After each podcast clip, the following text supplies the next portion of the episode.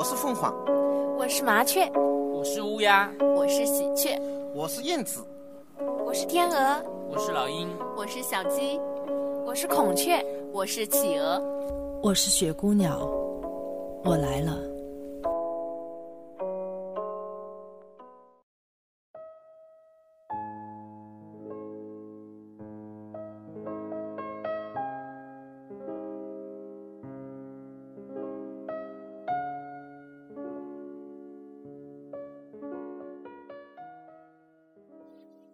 各位听众朋友们，大家晚上好，欢迎收听雪姑娘电台。非常开心，每天的这个时刻都与大家相伴，也谢谢大家对我的支持和肯定。希望每一天的节目当中，大家都会有一些收获，或者会有一些共鸣吧。那今天我和大家分享的文章叫做《女人无罪》。那在现实生活当中，我们总是对于身为女性，或者是说，呃，社会当中对于女性总是会有一些异样的眼光。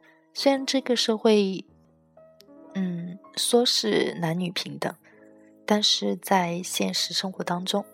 女性总是比较难获得肯定，或者说她要获得的肯定所付出的远远要超过男人。那我们一起来欣赏。现实的生活里，有些人因为看够了、看穿了、看透了，也只能够知天命的活着，于是他们觉得自己是高人了。神人了，或者再加上一点所谓良知的传播，就更加的自以为是了。我也是其中一个，稍微比各位多一点变化的是，不愿意老是一副腔调的活着，就好比我从未重复一张作品那样，需要斩荆披棘的开创新路，否则艺术。就要灭亡了，人类就要灭亡了。希望人类在艺术上多挖掘一点东西出来，而不是在地底下或者太空里耗尽了他们的想法。天的大和人的小可以贯通成一样，心有多大，天就有多大。我们总应该有一样大的东西管着自己，管着我们不服帖的人。管着我们服帖的人，管着天下的苍生万物，这才让我们觉得生活在平衡里。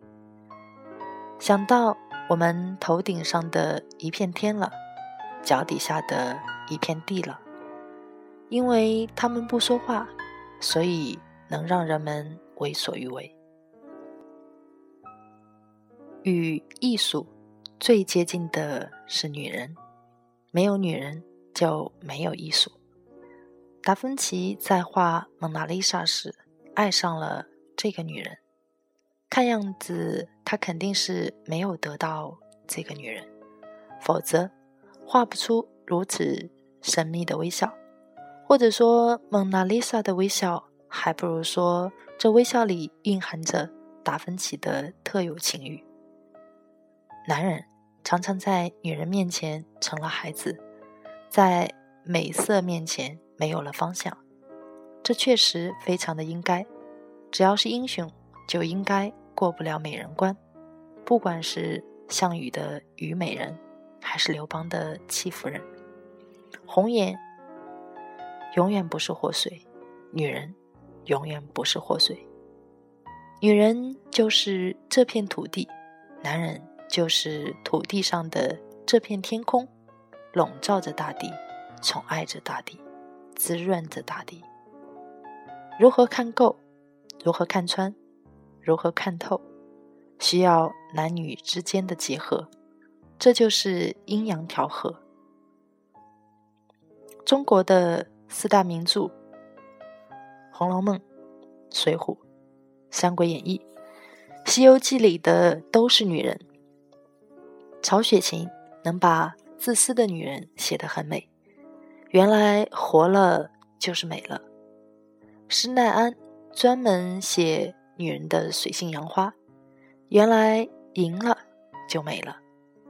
罗贯中把女人写成了政治的牺牲品。原来忍了就美了。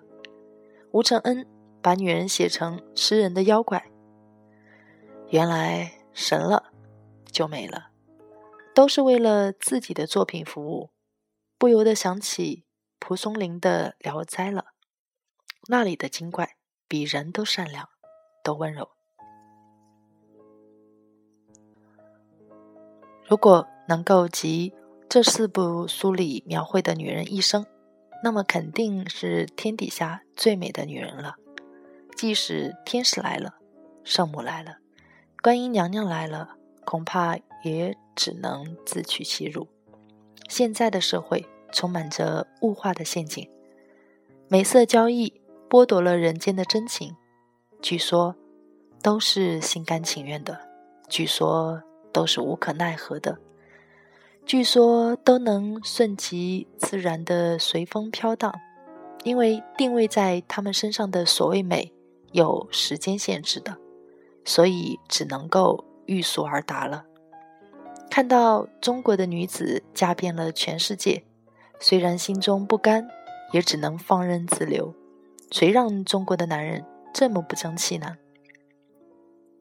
就目前的中国来说，特色的游戏规则造就了财富，大把有钱有势的无非两种：一种是人精，二是人渣，都是能够。上天入地的，近些年来，掌管钱的省基本上需要照顾这两号人物，只因为他们内心太缺东西了，病入膏肓了，不得不搪塞满他们，以便维持天下的平衡。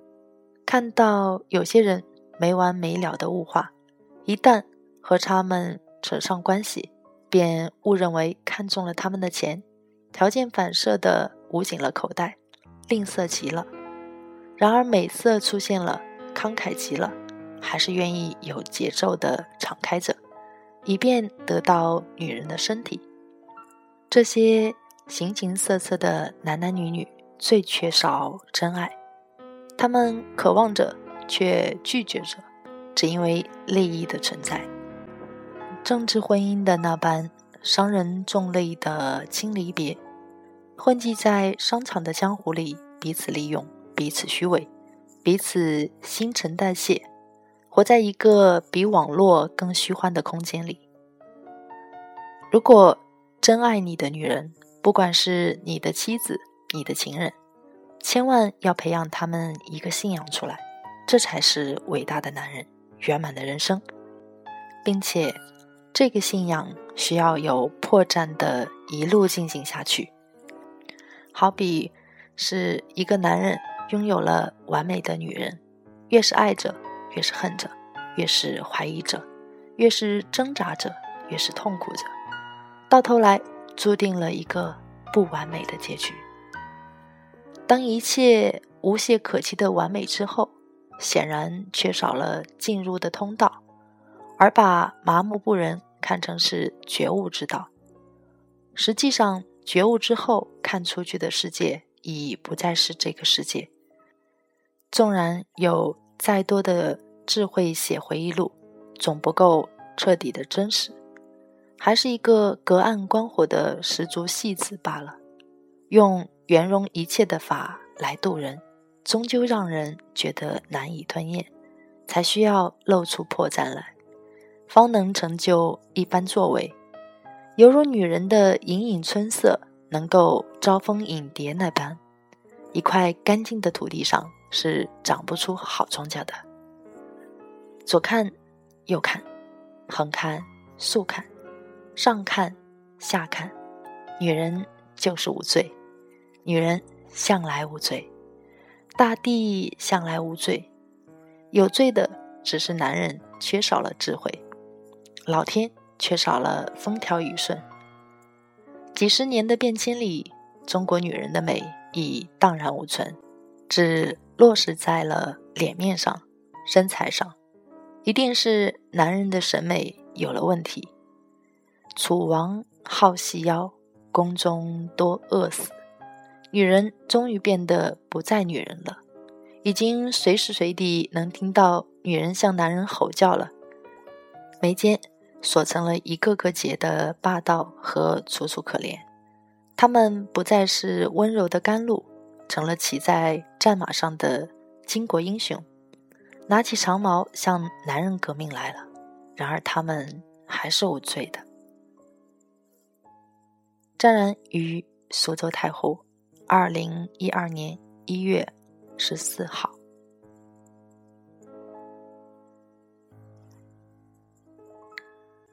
大家晚安喽。